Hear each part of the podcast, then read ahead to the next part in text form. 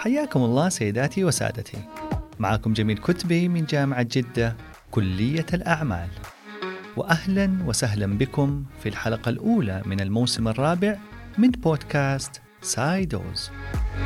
البودكاست المهتم في نشر جرعات معرفية في مختلف فنون الإدارة والهندسة والاقتصاد.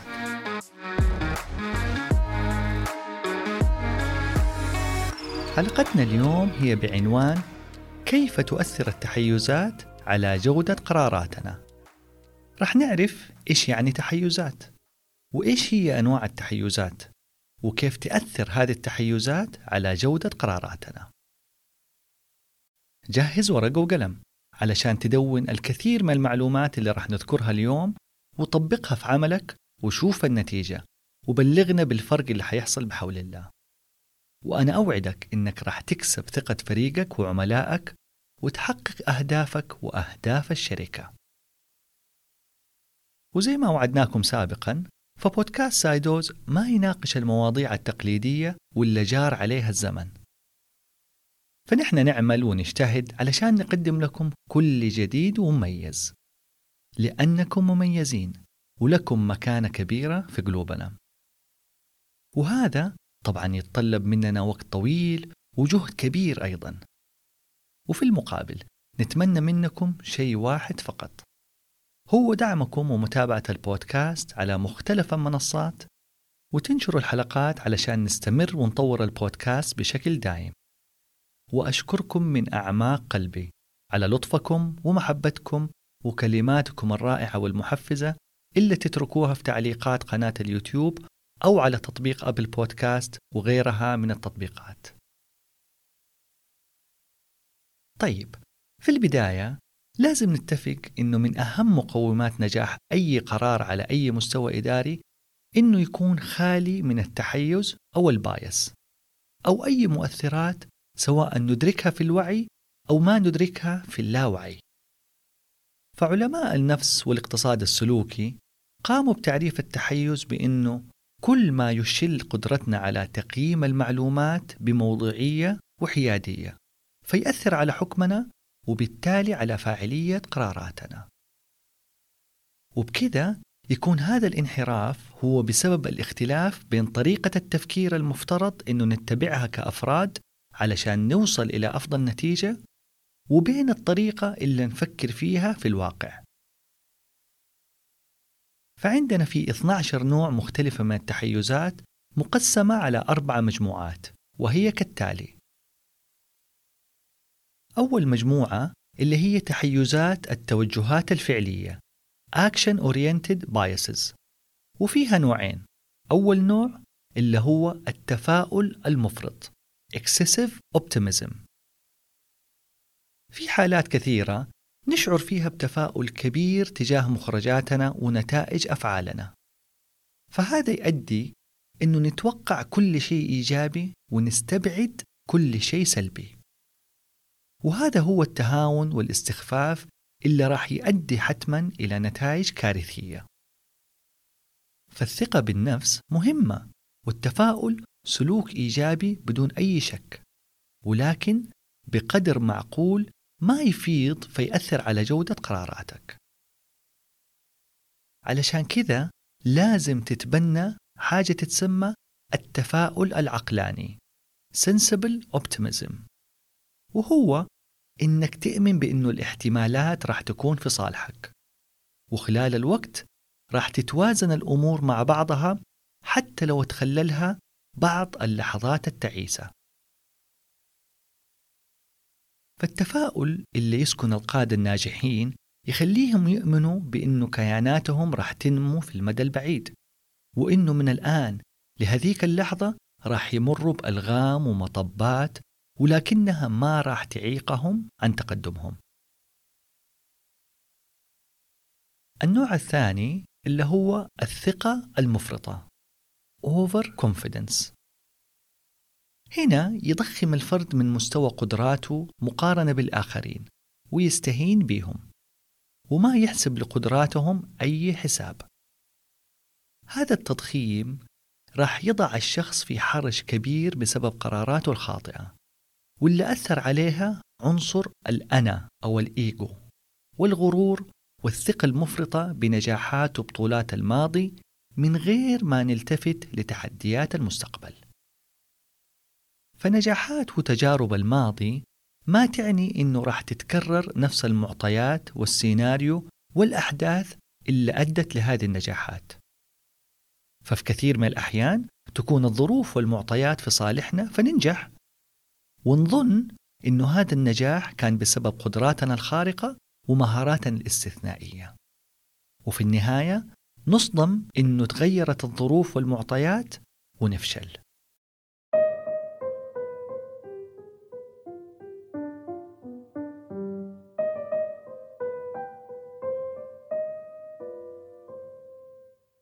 المجموعة الثانية اللي هي تحيزات متعلقة بفهم وتحكيم الخيارات. Biases related to perceiving and judging alternatives. هذه المجموعة فيها أربعة أنواع. أول نوع اللي هو التحيز التأكيدي confirmation bias. يظهر هذا النوع لما نعجب بوجهة نظرنا بشكل كبير جدا أو برأي معين. ونتحيز لكل الأرقام والبراهين والآراء اللي تأكد وتدعم وجهة النظر هذه فقط. ونخصص لها دور كبير جدا في اتخاذ قراراتنا. فكأنك لا ترى إلا ما يعجبك ويتوافق مع هواك وآرائك وبكذا ما تقيم وزن لكل ما يعارض هذه الأرقام والبراهين. فيصير حكمك غير موضوعي كونه ما يخلق أي توازن بين رأيك والرأي الآخر. فالحيادية مطلب مهم في كل القرارات الهادفة ويتم ذلك عبر سماع وفهم وجهات النظر المعارضة قبل وجهات النظر المؤيدة لتوجهاتك. وإنك تقف على مسافة واحدة تجاه كل الآراء. فاللي يحصر نفسه في مدرسة معينة ويهمش باقي المدارس راح يبقى في مكانه وما راح يتطور. لأنه غير منفتح للعالم اللي حوله واللي بيتغير باستمرار وبتسارع كبير. فمثلا في الاجتماعات المفترض إنه ما يبدأ القائد بإبداء وجهة نظره في بداية الاجتماعات علشان ما تتأثر آراء فريق العمل برأي القائد فيغيروا طرحهم بما يتوافق مع وجهة نظره فيظهر وقتها التحيز التأكيدي. بينما المفترض إنه يبدأ القائد بسماع وفهم ومناقشة كل وجهات نظر فريقه علشان يحصل على أكبر عدد ممكن من الخيارات المتنوعة والمستقلة. وفي النهاية يبدي وجهة نظره علشان يناقشوا فيها الفريق بكل حرية وشفافية وشجاعة. النوع الثاني اللي هو الارتساء والتشكل الغير كافي. Anchoring and Insufficient Adjustment. يقع الكثير من القادة في هذا النوع من التحيز حيث نرسى ونتعلق لمعلومة أولية ونبني عليها قرارنا. وبعدها تظهر معلومات جديدة نفشل وقتها في تعديل هذه القرارات وإعادة ضبط البوصلة.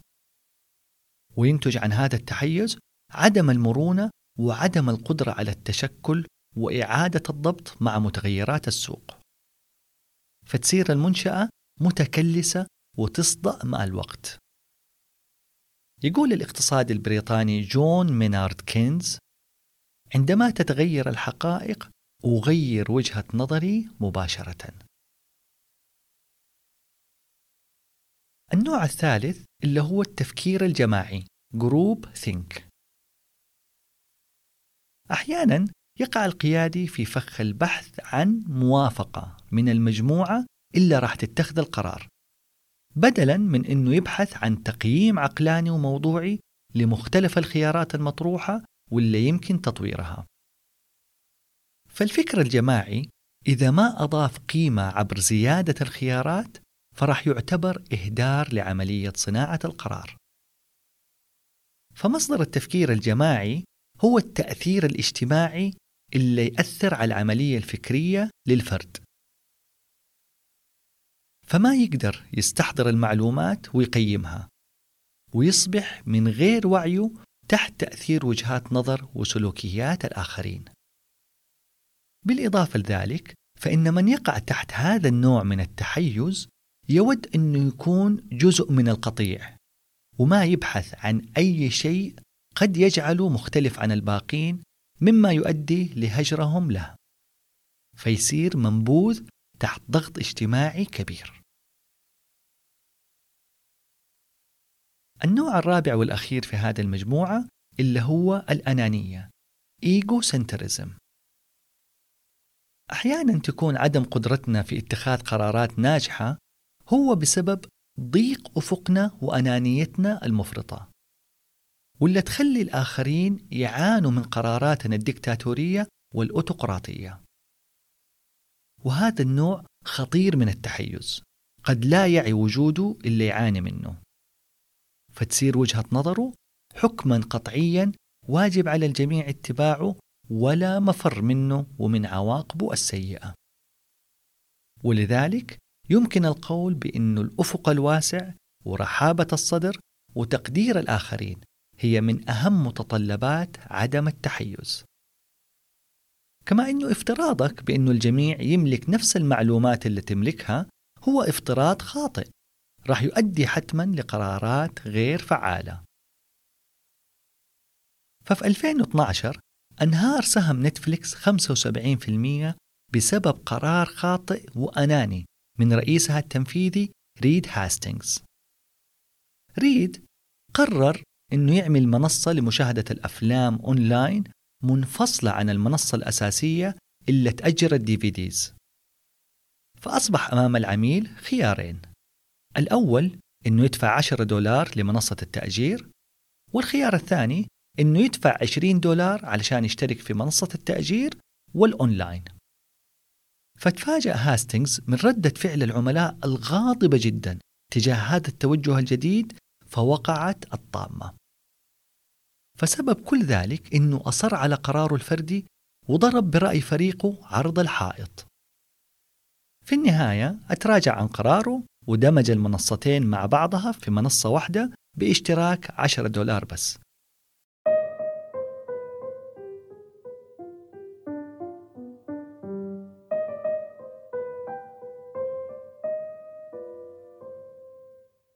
الآن وصلنا للمجموعة الثالثة من المجموعات الأربعة وهي تحيزات متعلقة بصياغة وتأطير الخيارات.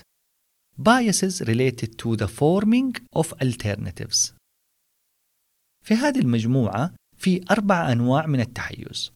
أول نوع اللي هو خوف الخسارة loss aversion. يتخوف الكثير من الخسارة وينسوا أن الفشل هو جزء ما يتجزأ من تجربة النجاح. فاللي ما يخاطر بين الحين والآخر بطريقة مدروسة وعلمية ما راح يحقق أي نجاح. فمن المهم إنك تنهض سريعا وتتعلم من تجارب الفشل اللي تمر بيها. والأهم إنك ما تكرر أخطاء الماضي وتتخلص من كل الترسبات السلبية المتراكمة علشان تبدأ تجارب جديدة وناجحة من غير أي تخوفات أو عوائق نفسية. فقد وجد الباحثون أن الشعور السيء خلال الفشل يشكل ضعف الشعور الإيجابي خلال النجاح. وعلشان كذا يتخوف الكثير من المغامرة إلا قد يتبعها بعض الفشل علشان ما يحس بهذا الشعور السيء.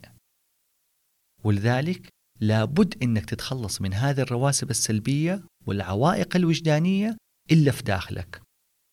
وتستبدلها بسلوكيات إيجابية تحفزك للوصول لهدفك حتى بعد العثرات والكبوات لا سمح الله. يقول لاعب السلة الأمريكي جون ويدن: الفشل ليس قاتلا، ولكن فشلك في التغيير قد يكون قاتلا. النوع الثاني من التحيزات في هذه المجموعة اللي هو مغالطة التكاليف الغارقة. Sunk cost fallacy. لما نحاول جاهدين على استعادة التكاليف الغارقة واللي صرفناها وأهدرناها بسبب قرارات قديمة خاطئة ما نقدر نسترجعها بقرارات جديدة. ففي هذه اللحظة راح نقع في هذا النوع من التحيز. هذا التحيز يجب أنه ما يأثر على قراراتك الحالية بأي شكل في محاولة استعادة اللي خسرته في الماضي. مما راح يؤدي لاتخاذ قرارات فاشلة راح تدخلك في دوامة لا نهاية لها. فمثلا من الخطأ محاولة استعادة مية ألف ريال قمت بصرفها سابقا على مواد أولية ما عادها مطلوبة في السوق حاليا. وتحاول بكل ما أوتيت من قوة إنك تدخل هذه المواد في منتجات أخرى فتتأثر جودة هذه المنتجات ويستاء العميل. النوع الثالث اللي هو تحيز السيطرة controllability bias. يعتقد البعض مخطئا أنه يتحكم كليا بمخرجات ونتائج قراراته وهذا عيب إداري يخليك ترتكب كوارث عبر قرارات متحيزة وتستهين بالمخاطر المحتملة مستقبلا. فالقائد الناجح يستطيع التحكم ببعض متغيرات المعادلة ولكنه يعرف بأنه ليس كل ما يتمناه المرء يدركه. وبكذا يستطيع أنه يخلق توازن بين المعلوم والمجهول خلال اتخاذ القرار. فلكل قاعدة شواذ. واجعل الشاذ هو القاعدة كي تكون مستعدا لأسوأ الاحتمالات ولا تتفاجأ. النوع الرابع والأخير في هذه المجموعة اللي هو تصعيد الالتزام escalation of commitment.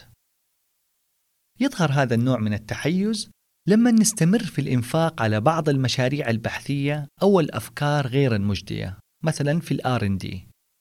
ونسخر لهذه المشاريع والأفكار مختلف الموارد المالية والبشرية. بالإضافة إنك أهدرت وقت فريق العمل والأطراف الخارجية اللي بتشاركك في هذا المشروع. وهذا طبعا يعكس سوء إدارة وقلة دراية وخبرة. فالكيانات الناجحة واللي عندها خبرة هي اللي تعرف كيف تقلص الخسائر وتقتل المشاريع الغير مجدية في أقرب فرصة تظهر فيها المؤشرات السلبية. فالبعض حتى يغتر بالنتائج الإيجابية في بداية المشروع. ويعتقد إنها راح تستمر فيقرر إنه يستثمر في التوسع. وبعدين يتفاجأ بعدم نجاح هذا التوسع. اللي حصل هنا هو إنه وقع في حاجة تسمى الإيجابيات الخاطئة false positives هذه الإيجابيات الناجحة راح تخليك تتسرع في تحليل الأرقام لأنه ما تمتلك أنت بيانات كافية تمثل السوق أو الشريحة اللي أنت بتستهدفها بهذا التوسع. ونقدر نقلص أثر هذا النوع من التحيز عبر التوسع التدريجي المدروس اللي صاحبه جمع وتحليل بيانات أكثر كمية وتنوع لمختلف الأسواق والعملاء.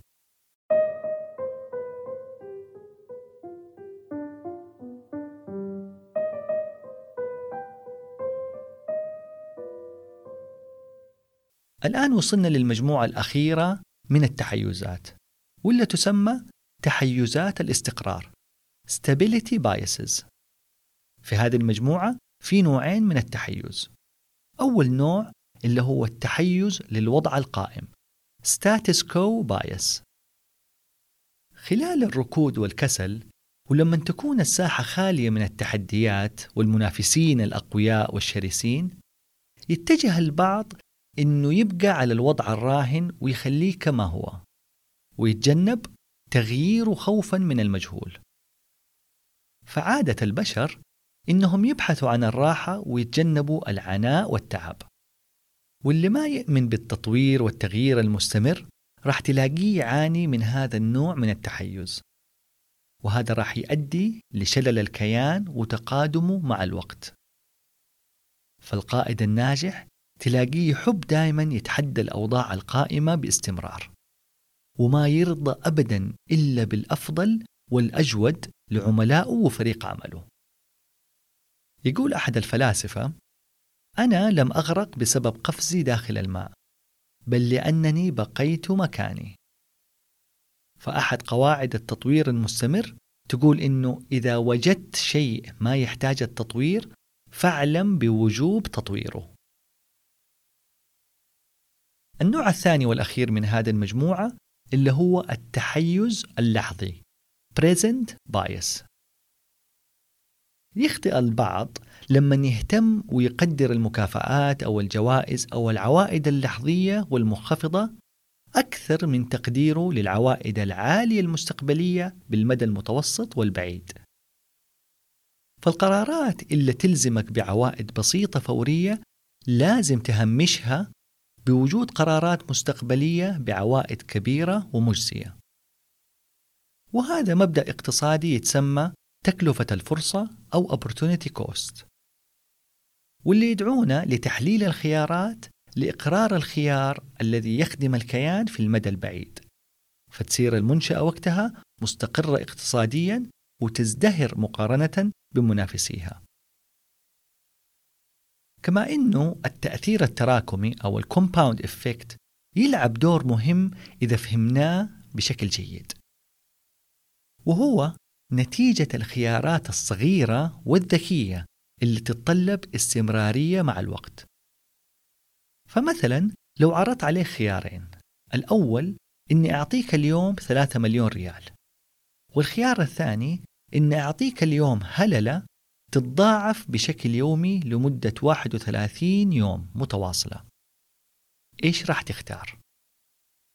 وقف البودكاست وفكر في الخيار اللي أنت راح تاخده وبعدين أرجع شغل البودكاست. طيب أغلب البشر راح يختاروا الخيار الأول لأنه معظمنا بيعانوا من تحيز المكافأة. ولكن نسبة قليلة مننا يعرفوا أهمية التأثير التراكمي وعلشان كذا اختاروا الخيار الثاني. لأنهم في اليوم الواحد وثلاثين تعرف كم راح يكون معاهم؟ راح يكون معاهم يا طويل العمر عشرة مليون سبعمية سبعة وثلاثين ألف أربعمية وثمانية عشر ريال وأربعة وعشرين هللة يعني أكثر من ثلاثة أضعاف الخيار الأول. شفت الفرق الهائل للصبر؟ ونتيجة الصبر؟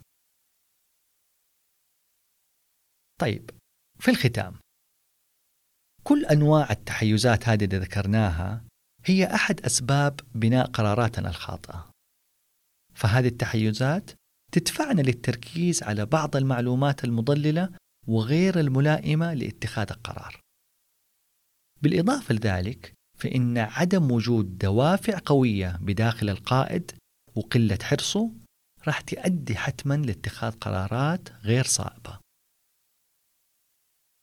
فمن الطبيعي ترى إنه إحنا كلنا تقريبا بنعاني من بعض هذه أنواع التحيزات. ولكن يجب اولا إنه تتعرف على هذه الأنواع وتعترف بوجودها عندك.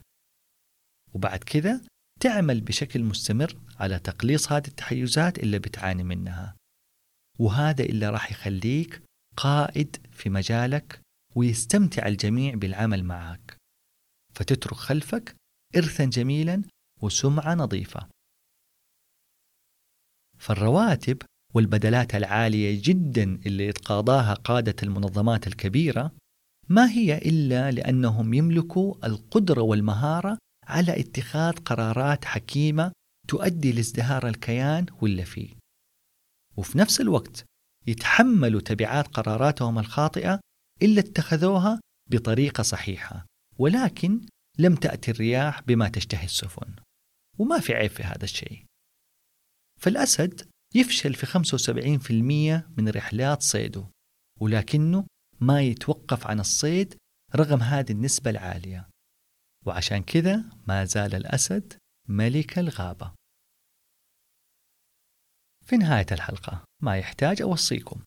لو عجبكم المحتوى شاركوه مع أهلكم وأصدقائكم ومعارفكم علشان تعم الفائدة. واترك تعليق في أسفل الحلقة لو لديك أي ملاحظات أو إضافات. ولا تنسى تقيم الحلقة من خمس نجوم وتشترك في القناة علشان يوصلك كل جديد بحول الله. أشكركم جميعا على حسن وطيب استماعكم وإصغائكم وأترككم في رعاية الله ونشوفكم في الحلقة القادمة من بودكاست سايدوز. فأمان الله.